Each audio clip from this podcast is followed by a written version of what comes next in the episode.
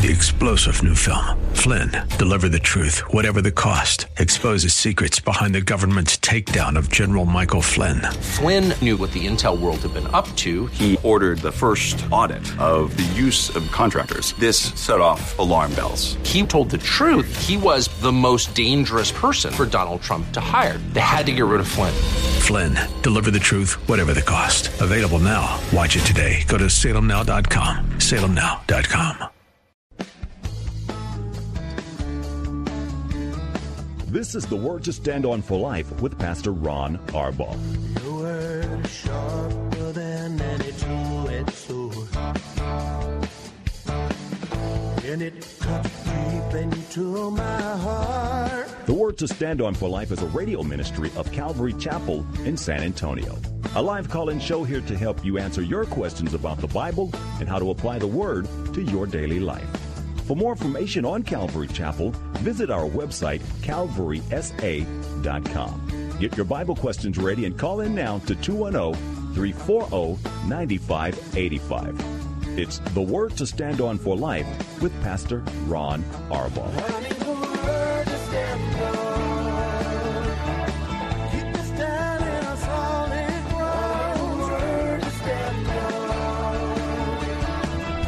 Welcome to the Tuesday edition of the program. I'm Pastor Ron Arbaugh from Calvary Chapel in San Antonio, Texas, and you're listening to The Word to Stand On for Life, a radio program dedicated to taking your phone calls and answering your Bible questions. And our only motive, really, we're not making any money off this. We just want you to know Jesus better and fall more in love with Him.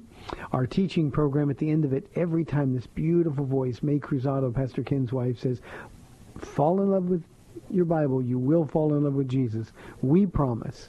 And that's what this program is dedicated to doing. Here are the phone numbers for your live calls, 340-9585. That's 340-9585. You can also call toll free at 877-630-KSLR. That's 630-5757. You can email questions to us by emailing questions at calvarysa.com, or you can send them in via our free Calvary Chapel mobile app. If you're driving in your car, I know this is redundant, but I want you to be safe. Um, use the free KSLR mobile app with your hands-free uh, edition. You can just hit the Call Now button uh, on the screen, and you will be connected directly to our studio audience.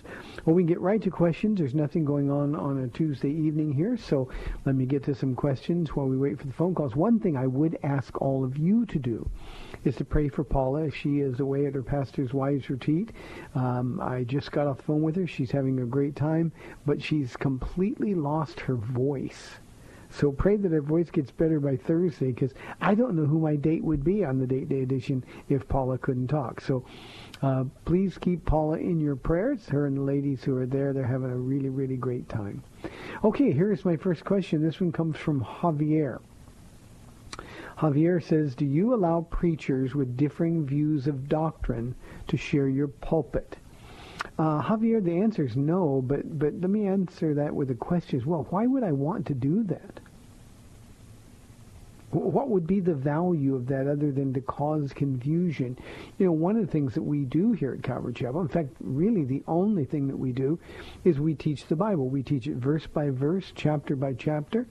We start at the beginning of a book. We don't end till we're done with that, that particular book. And then we start a new book. And, and in doing that, our purpose is to help our people formulate doctrine. Why would we want to confuse them? Now, there are times when I will say things uh, this Sunday and the next Sunday is an example where I will say other people believe this or this is what some believe, but, and here's why, that's not not right. But but I, I just don't see any value. I I, I can't imagine uh, giving somebody with the people that God has entrusted uh, me with their spiritual health, with their well-being. Uh, my job is to, to teach the word. Uh, why would I want to expose them to something that, quite frankly, I believe is incorrect? Now, that doesn't mean I'm a doctrine snob. It doesn't mean that I think I've got all of the answers. It's just that our job as pastors is to teach the people that God has blessed us with. And the way we do that is by presenting to them what we believe is true and pure doctrine. Uh, so that's what we do, Javier. I, I just can't imagine why I would uh, ever um, ever do that. Um, you know, there there are things that don't really matter, non-essentials, and we're free to disagree with other people. But uh, in a teaching situation in a church, you want the consistency. I think the one thing that people that go to Calvary Chapel, uh, since we've been in the beginning, 22 and a half plus years ago now, um, is is our church really hasn't changed much in all of these years. Now our church has grown, and um, you know the, the the work God is doing in the people and in their hearts is great. But our church, the the style, the format, the things that we do, none of that has really changed much at all. So what I would ask you to do is is is consider what's the point of the question. Um, we do the same thing that we've always been doing. Um, I, I'm on my third time through the New Testament. Uh, I haven't taught all of the books of the Old Testament yet because we only have one Old Testament uh, study per week. But I've gone through most of it, and um, I, I just can't see any value, Javier, in in confusing people with differing views of doctrine, or to allow somebody to come in um, uh, w- would be giving tacit approval to the things that they're teaching. So anybody that shares uh, my pulpit, and we do occasionally have people come in after men's retreats and things like that, uh, we'll occasionally have people come in. Um, but um, but we're going to have good, solid doctrine in common, uh, and, and I'm not going to have to go unteach or or correct some of the, the, their views. So I hope that answers your question and doesn't make me sound like I think I'm a know-it-all because that's certainly not the truth. 340-9585. Here's a question that I get a lot and I never understand it. Wayne wants to know, do you have to go to church to be a Christian? Wayne, let me ask you this. If you're a Christian, why wouldn't you want to go to church? That's where God's people are even the annoying ones. That's where you can use the gifts that God has given you to minister to others, comforting others, Paul says, with the comfort that you yourself have received from God. Uh, this is the place where you get to deny yourself and serve others in the body of Christ. Uh, this is a place where you go because Jesus is here. He says he's in the middle of the seven churches in the book of Revelation. So every time we gather, uh, Jesus is here. And I love the fact that he's here. So I, I, I don't want to really understand the question. You know, sometimes people think, well, um, do I have to be a churchgoer in order to be saved? Well, if, if your if your point is you want to spend the time to goof off, or you want to spend the time to do stuff with family, uh, what better thing could you do with your family than to be in the house of God? And what better example could you could you give to your children? Uh, a place where families can worship together and learn about God together and use their gifts together. You know, Wayne, one of the the, the favorite ministries that we have here at Calvary Chapel, for me personally, is a ministry called Growing in Servanthood. And it's where uh, children serve alongside their parents in certain ministries. Now, uh, the, the thing that I like the most is on Communion Sunday because every Sunday, uh, first Sunday of every month when, when we take communion, I look out and I'm watching little kids working with our usher ministry and they're passing out the communion elements. What a great, great lesson. I mean, that's that's the best family thing you could possibly do. So I, I I've just never ever been able to understand why people wouldn't want to go to church. I understand special occasions come up and occasionally people miss. That's that's not a problem. But just not wanting to go because you're tired, what better place to be refreshed than in the house of God? What better place to lose yourself? Jesus said if you lose yourself for his sake, you'll find your life. What better place to do it than serving others? Giving out instead of always giving in. Now, I understand, Wayne, that a bunch of churches in uh, our church culture have made church almost meaningless. Uh, putting on shows, telling cute stories, no real solid Bible teaching. Um, I also understand that there are some churches that have drawn this process out to where people spend three and four, five hours sometimes um, in, in church on a Sunday. Uh, I think balance is a good thing, but but if you're a believer, if you're really a born again Christian, it would seem to me that you couldn't wait to get to the house of God.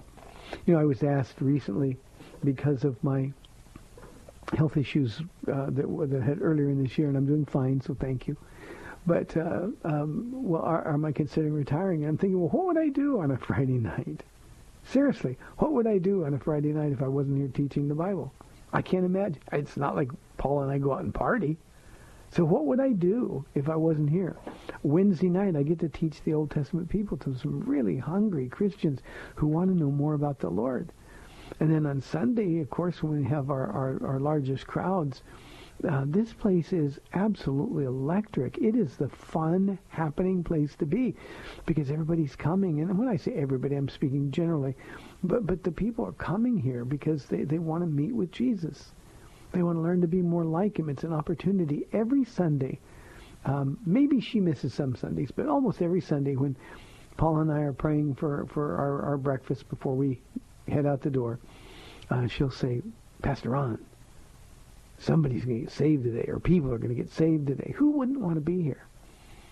So you can be a Christian, give your life to Jesus, and maybe you've never been in church, but you can't really stay in that place. Hebrews chapter 10 says, uh, of the church, beginning verse 24, let us consider how we may spur one another on toward love and good deeds, not giving up meeting together as some are in the habit of doing, but encouraging one another, and all the more as you see the day.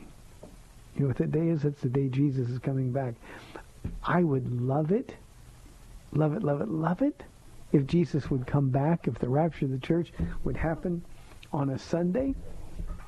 That way me and all my friends and family wouldn't have to travel too far. So I hope that answers your question. Thank you very much.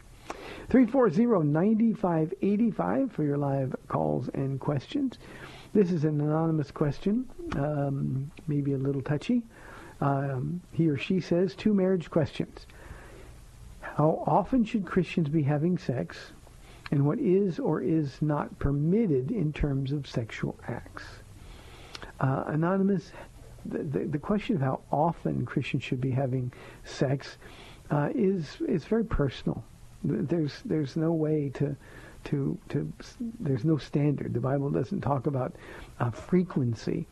Uh, but here's what happens. Husbands and wives, especially Christian husbands and wives, they, they get into a rhythm that works for them. And so we, we just, this is one of those things where there's no real answer to uh, how often. But here's what uh, I can say, whether you're the husband or the wife, uh, you should be willing to have sex as often as your partner wants it. Your body's not your own. You're bought with a price. You should be willing to engage in making love with your spouse as often as he or she wants it. So I think that's the best way to answer. Now, with regard to what is or is not permitted in terms of sexual acts, biblically there's only one sexual act that God forbids, and that's sodomy. To, to have anal sex is is uh, forbidden by the Lord. It's it's something that's awful. It's a misuse of our bodies. So other than that, uh, pretty much anything goes. If you read the Song of Songs, uh, Solomon and his wife describe in detail um, um, sexual acts, uh, and and there's almost nothing that's excluded. So they do it in very poetic language. It's not uh, uh, gross or anything, but um, it's just something that, that is between you and your spouse. Now, here's one prohibition. Uh, you don't want to do anything that makes your spouse uncomfortable. You don't want to do anything that makes him or her violate their conscience. So that's where individual couples can draw a line, not necessarily because God says it's not good or well, he, he, he's given our bodies to be enjoyed. So feel free to engage in whatever sex the two of you agree on as long as it's not uh, anal sex. That is something that, of course, God forbids. So I hope that answers your question and is as delicate as I can be. Here is a question from John. John says, I've heard you say that believing in any God other than Jesus is delusional. Why is believing in Jesus not delusional as well? Uh, John, I don't, I don't usually use the word delusional, so that, that wouldn't have been the word, but, but it makes the point. Um, uh, believing in any other God than Jesus is delusional because there is no other God. Jesus is the only God, and that's why believing in Jesus is not delusional. Now, here's what we can say. You know, it's it's very fashionable to say that you know all people are sincere and they're raised in a particular religion. Religion. Uh, everybody who's sincere is is going to end up in the same road, just taking different paths to the same destination. But you see, that can't be true, John. If what I believe as a Christian is true, then what every other person of any other religion believes is not true. You see, two things both can't be true if they are in contradiction one to another. So, um, for instance, a, a, a, Muslim or a Buddhist, um, somebody um, uh, who is Hindu, um, they have very firm beliefs. And by the way, all religions declare exclusivity. But, but because they do, we have to find out if they're true. And that's the most important question. It's okay to believe whatever you want if you're willing to suffer the consequences. It's not okay to believe something and on that day of judgment finding out that what you believed in was in vain. So here's why believing in Jesus is not delusional. It's because it's the truth. Truth is objectively measured. What is the basis for me saying that what we believe is true and nothing else is. It's the evidence. The evidence that Jesus Christ lived, that he died, and that he didn't stay dead is overwhelming. No reasonable person can doubt that Jesus really lived, he really died, and he rose from the dead.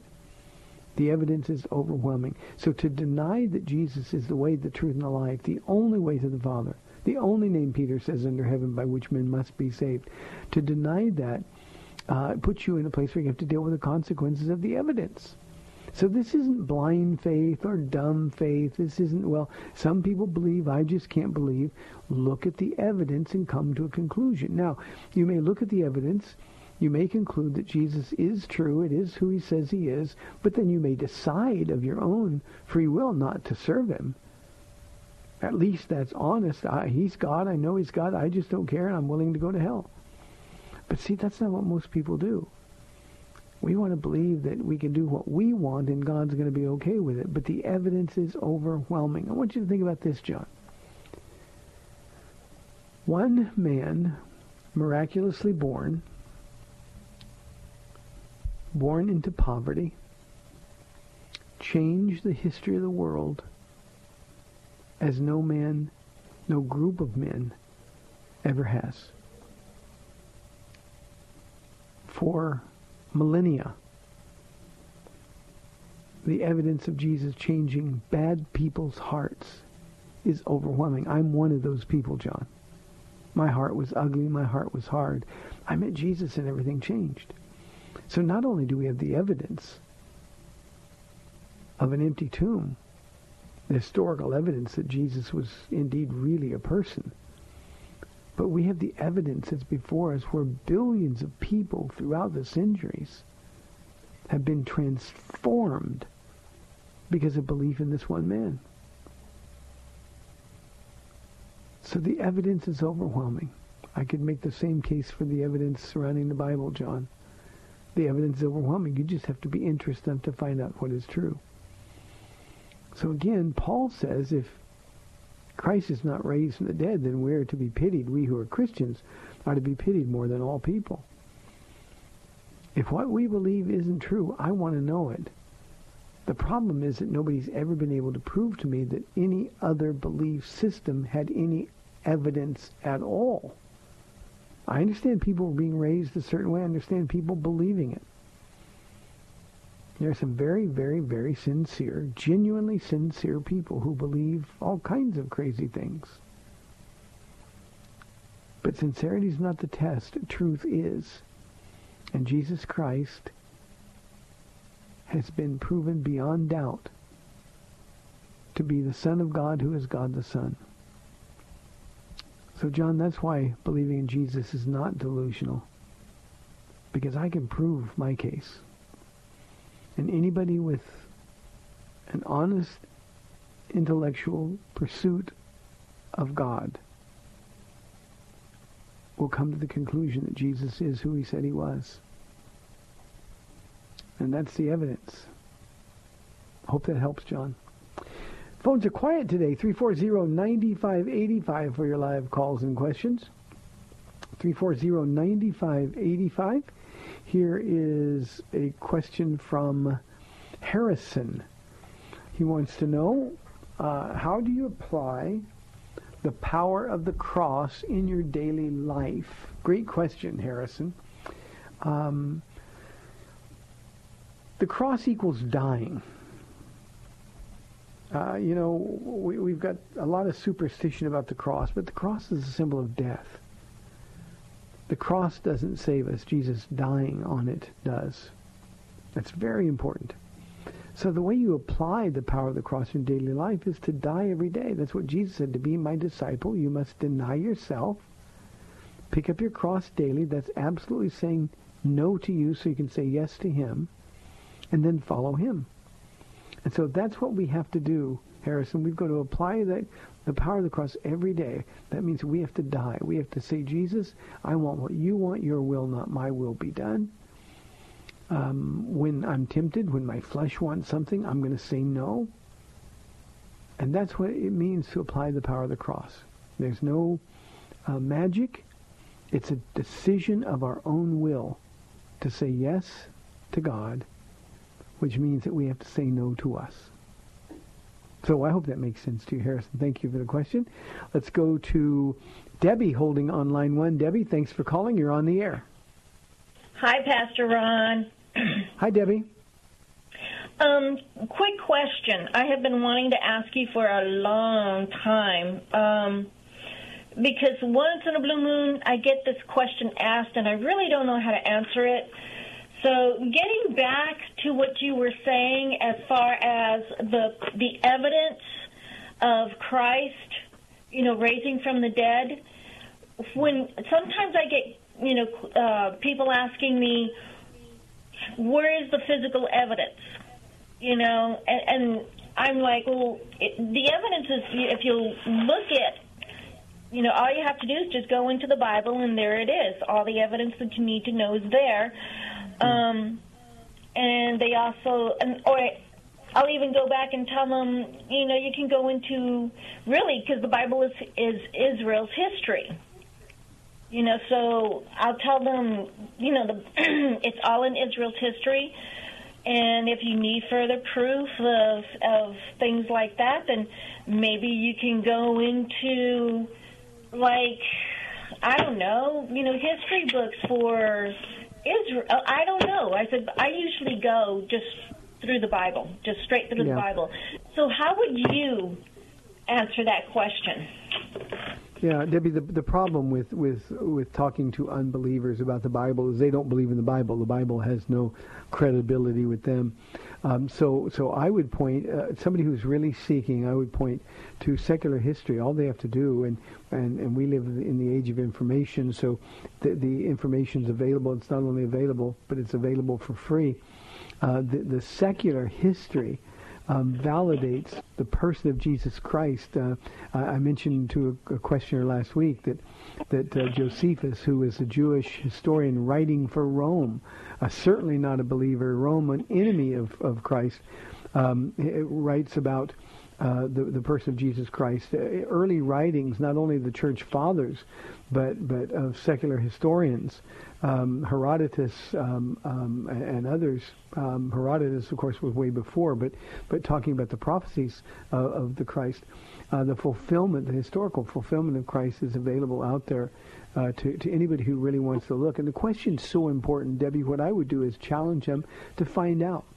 Uh, how would you find out that Shakespeare lived? How would you find out that Abraham Lincoln lived? Um, um, they lived so much, so long ago. Um, we, we, we open secular history books and find out. So one of the ways that they can do it, all you've got to do is Google the historical Jesus, and you're going to get a lot of of, of critics and, and, and liberal scholars, um, so you have to be careful. But nobody denies the historicity of Jesus Christ. Uh, I can recommend a book by F. F. Bruce called New Testament History, uh, and in that book, it's a book that in his bibliography, he has all kinds of secular sources and referrals to to to um, um, early historians who recognized that Jesus was real and wrote about some of the things that he said and did. Uh, there's a book called Josh McDowell, or by Josh McDowell, called "The New Evidence That Demands a Verdict," that has an entire chapter uh, based onto the, the the secular historians' uh, acknowledgement that Jesus was a real person. So that's what they've got to do, Debbie. But they've got to be interested enough to find out. Debbie, thank you very much for your call. Nigel, I'm going to ask you to hold over the break. We'd love to have your questions, so please keep holding. Um, you know, whenever somebody, and it's just for everybody out there, somebody's asking you skeptical or cynical questions, what we have to do is ask them, do you really want to know? If you really want to know, the answers are out there. So, hear the music. We're at the end of the first half hour of the program. You're listening to the Word to Stand On for Life. 340-9585 for your live calls and questions. 340-9585. We will be back on the other side of the break. Nigel, please hold. We'll see you in two minutes.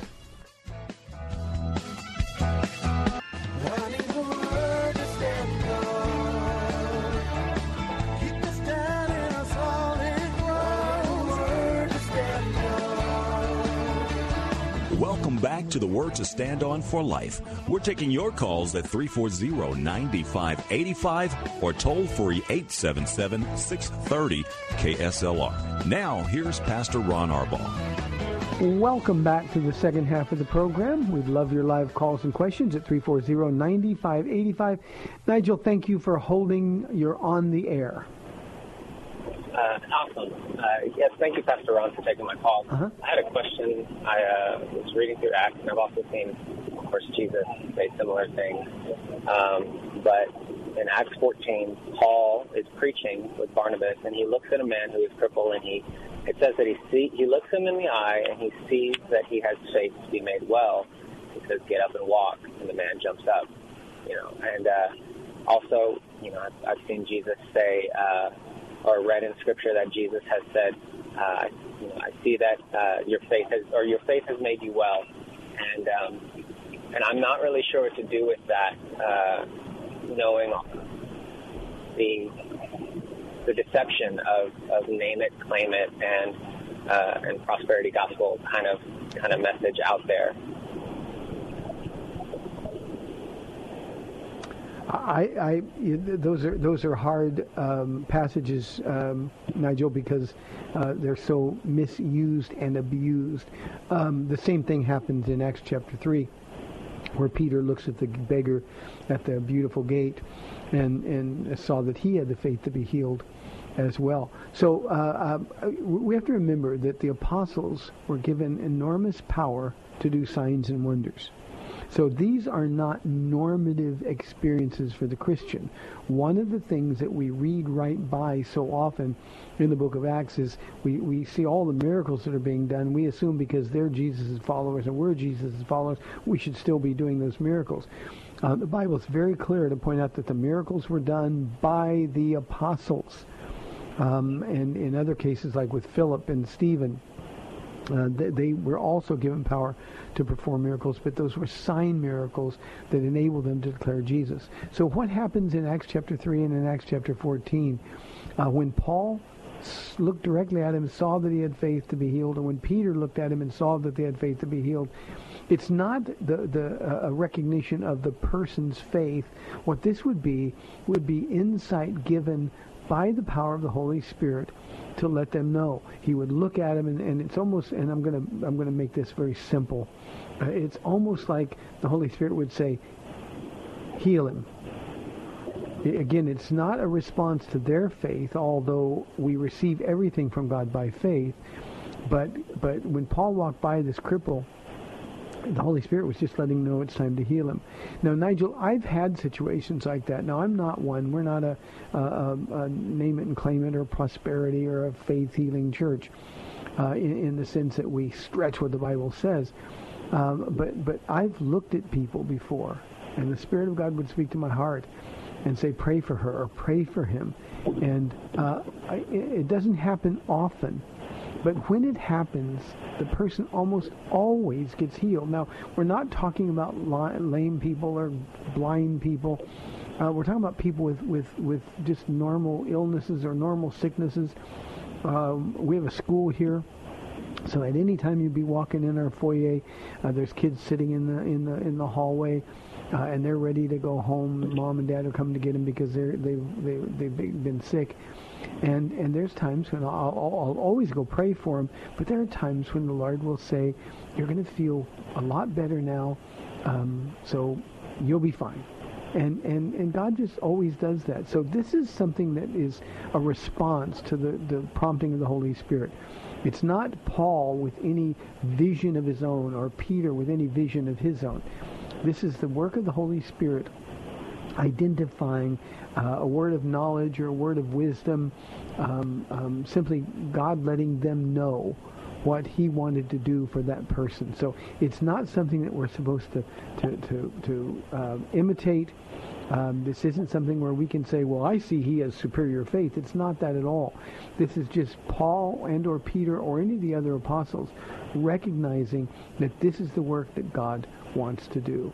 Why would God want to do it? Well, two reasons. One, he wants to use the miracle so that others around them can see. And in every case with this kind of miracle, people would be around and get saved. Paul or Peter would have the opportunity to preach Jesus. But the other thing that we need to understand is God is merciful. And sometimes God looks at people with great mercy and he touches them.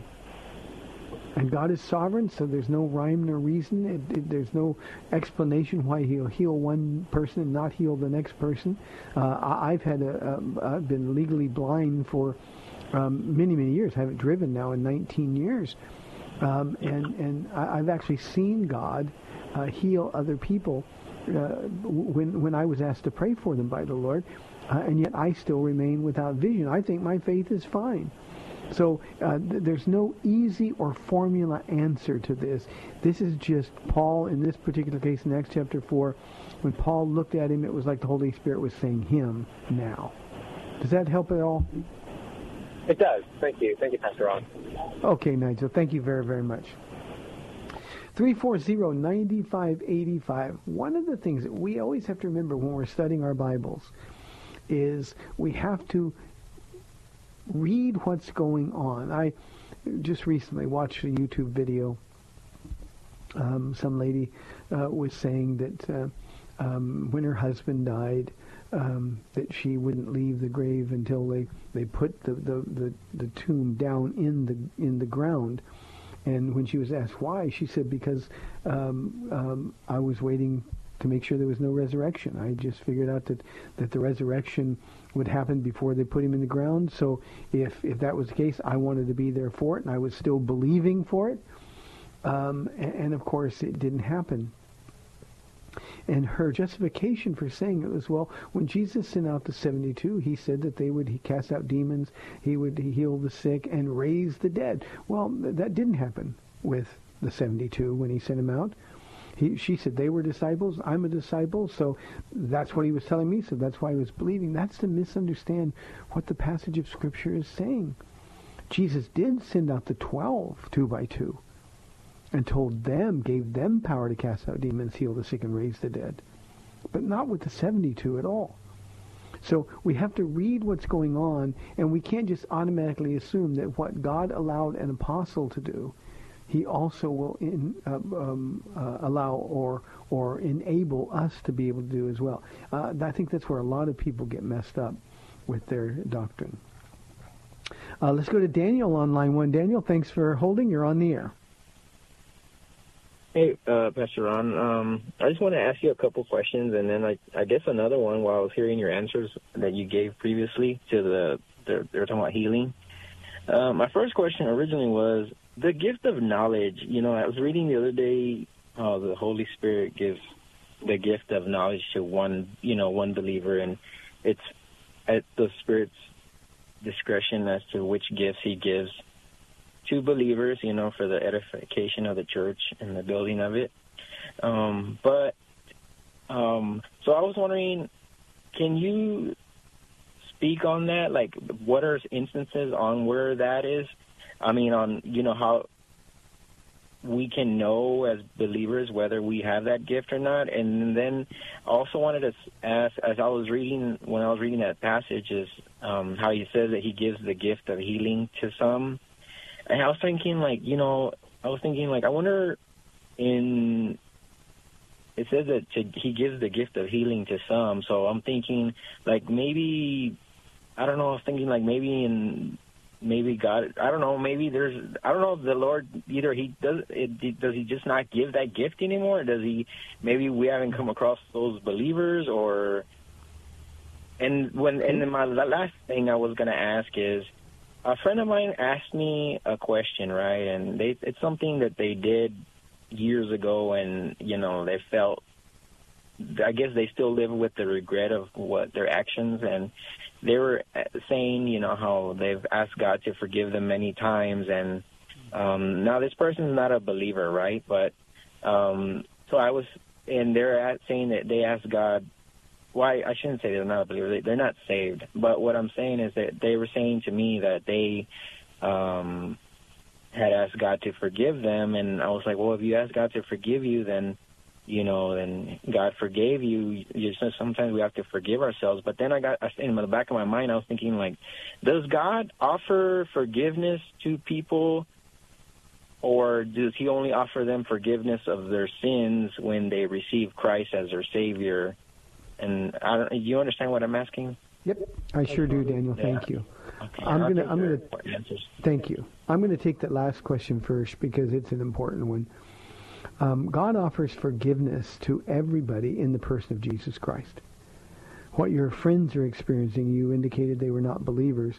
Uh, what they're experiencing is just regret, remorse, guilt, uh, and and all of those things. Uh, th- th- those are good things. You know, uh, to, to to feel guilty if you are guilty is a good thing. But the reason it's a good thing is because it should drive them to the person of Jesus Christ. If somebody comes to me and said they did something really, really terrible, and this happens frequently, I did something so long ago I can never live it down. I don't know how God could ever forgive me. Uh, I, I say, well, He will, but but forgiveness comes in the person of Jesus Christ. So if you really want your sins to be forgiven, then ask Jesus into your heart. So there's no forgiveness extended because there's no sacrifice for sins. Uh, uh, the only sacrifice for sinful humans was a perfect human sacrifice. That's why Jesus had to die. That's what the atonement is all about. But for somebody, Daniel, to just want to be forgiven so they can feel better about themselves, they're, they're barking up the wrong tree. There's no forgiveness available for those kinds of sins, nor can they go to the person that they sinned against and say, you know, I'm hoping you can forgive me. I shouldn't have done it. And that person says, okay, I forgive you. That doesn't mean they're okay. Because all our sin, first and foremost, is sin against God. And unless we understand that, we'll never go to the one through whom the forgiveness of sin comes. So there is no forgiveness of sin available, period, apart from the person of Jesus Christ. That's really important. Communicate that to your friend and let him know if you want to stop feeling guilty, if you want to stop carrying that burden, uh, I can introduce you to Jesus and he'll take that burden for you. Another, um, it's a great read, by the way. It's a classic. Um, uh, give people Pilgrim's Progress.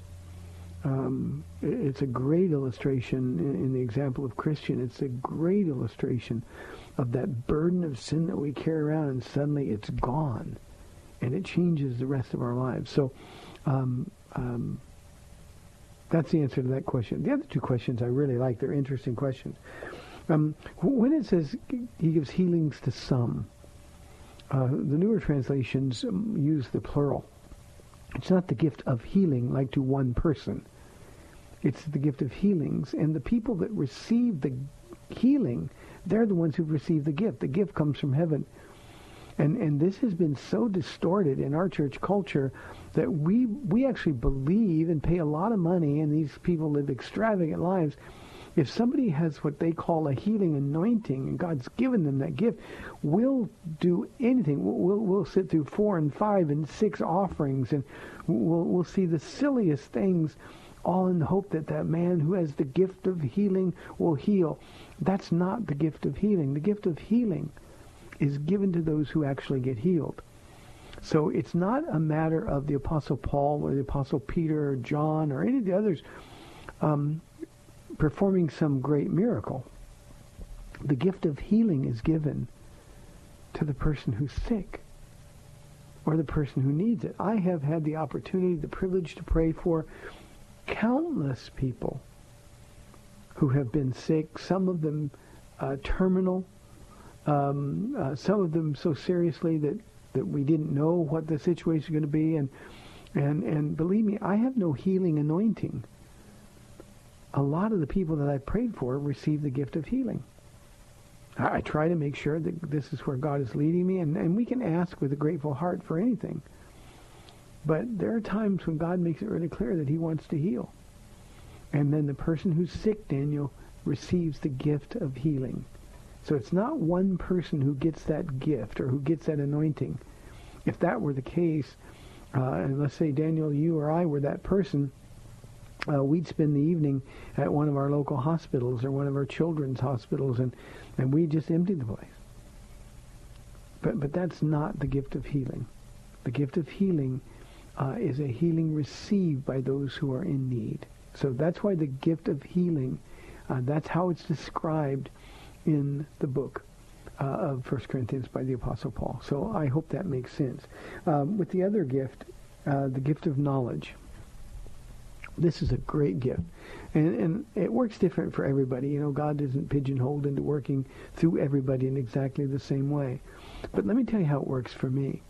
Um, when I'm teaching the Word, and there is no gift of knowledge apart from knowing the Word. It's just that simple. Um, the, the Bible, the Bible, the Bible is the source of knowledge.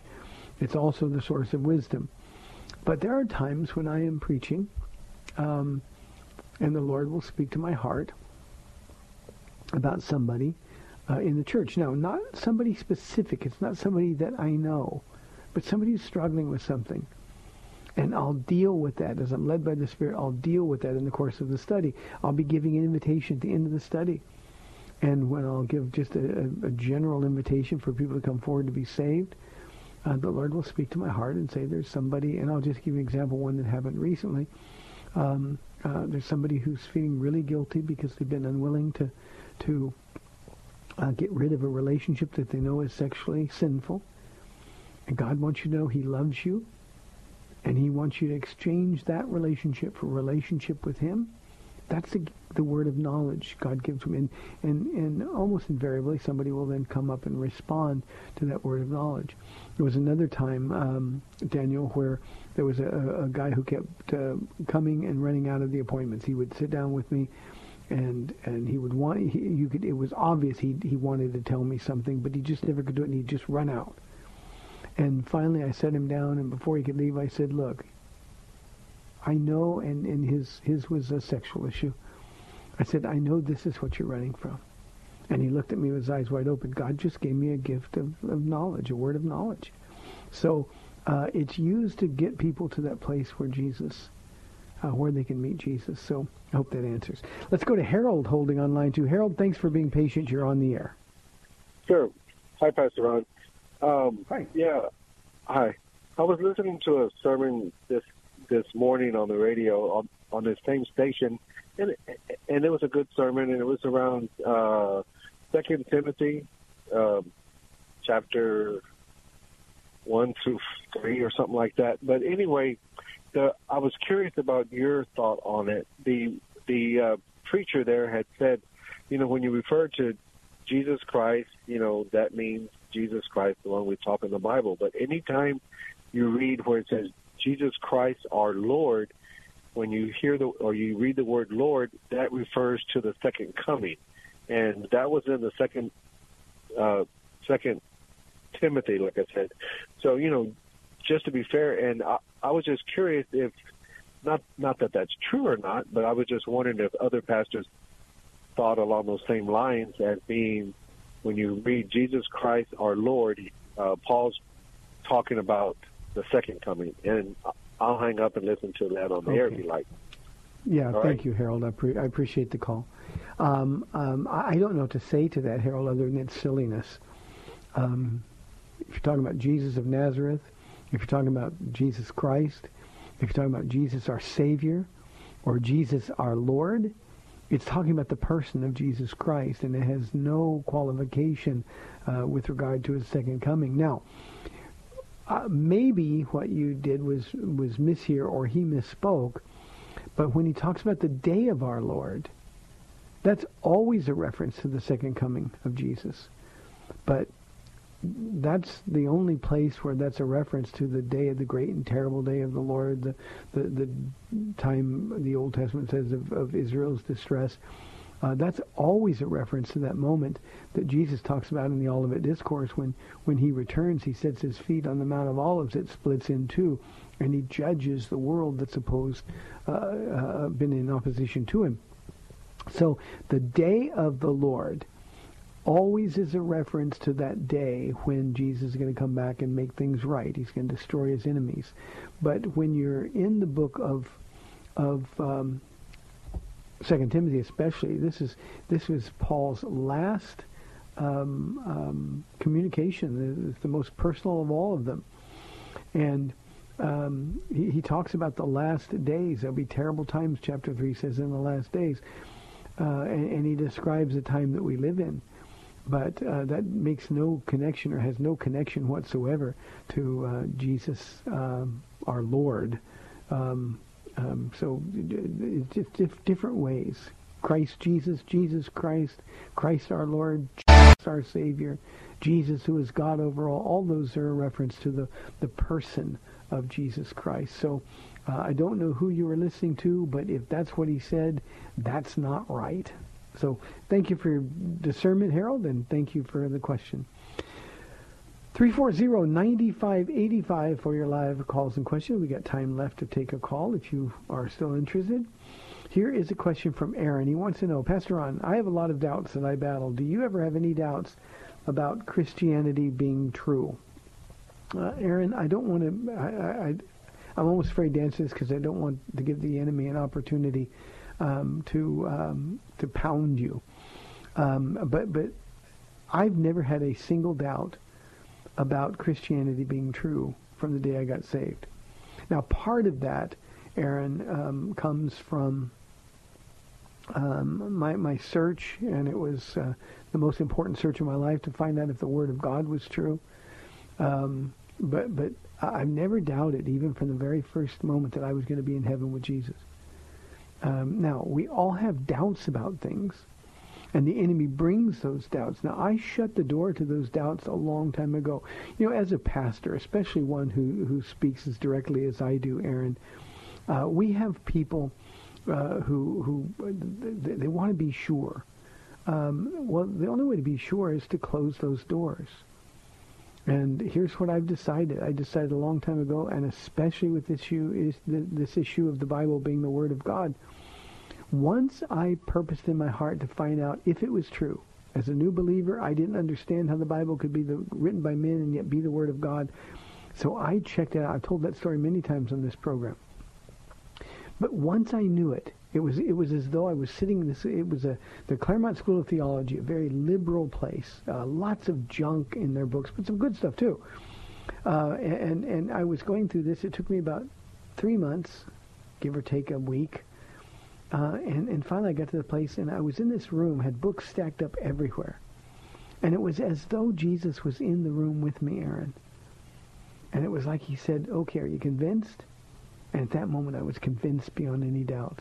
And I settled the issue once and for all. Now, the key, Aaron, because you do have a lot of, a lot of doubts, is to settle the issue. And the next time the enemy, who will keep pushing, the next time he comes and casts any doubt at all or brings any doubt, you've got to say out loud, not to him, but to God, Jesus, I believe.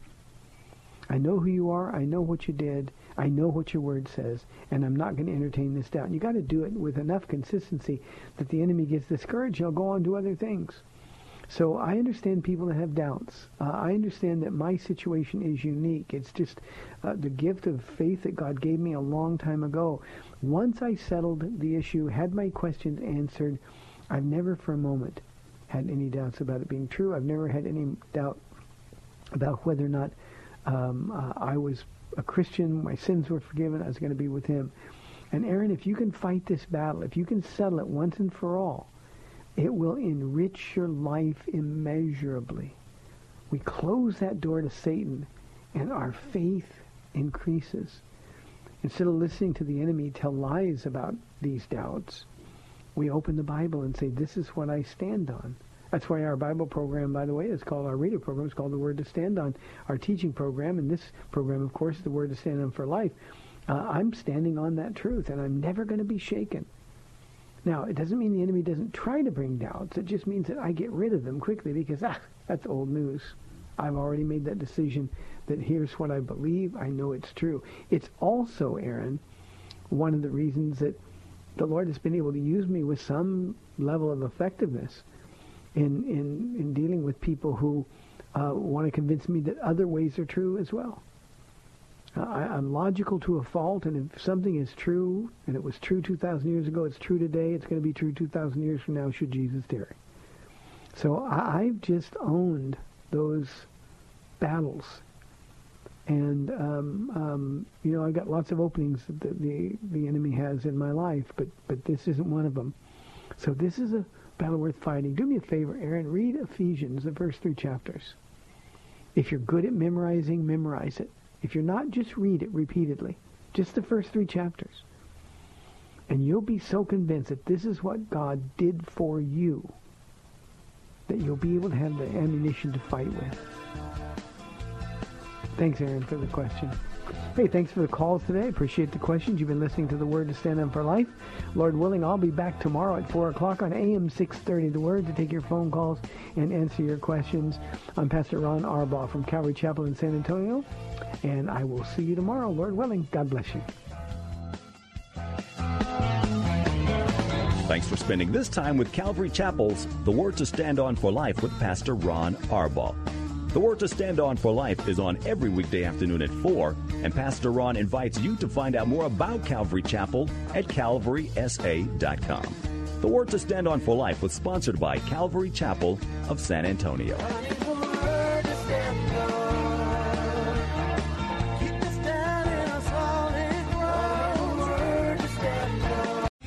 Three star general Michael J. Flynn, head of the Pentagon Intelligence Agency, knew all the government's dirty secrets. He was one of the most respected generals in the military. Flynn knew what the intel world had been up to. He understood its funding. He ordered the first audit of the use of contractors. This set off alarm bells. The explosive new documentary, Flynn, Deliver the Truth, Whatever the Cost, and covers the facts behind this scandal. Flynn told the truth. He was the most dangerous person for Donald Trump to hire. I find out the worst enemy that I'm going to face in my life is right here in America. They took my assessment and they wanted me to change it. And I was like, I'm not changing it. They had to get rid of Flynn. With in depth interviews, archival footage, and never before seen personal records of the man behind the headlines. I just felt like I was drowning. Flynn, deliver the truth, whatever the cost. Available now. Watch it today. Go to salemnow.com. Salemnow.com.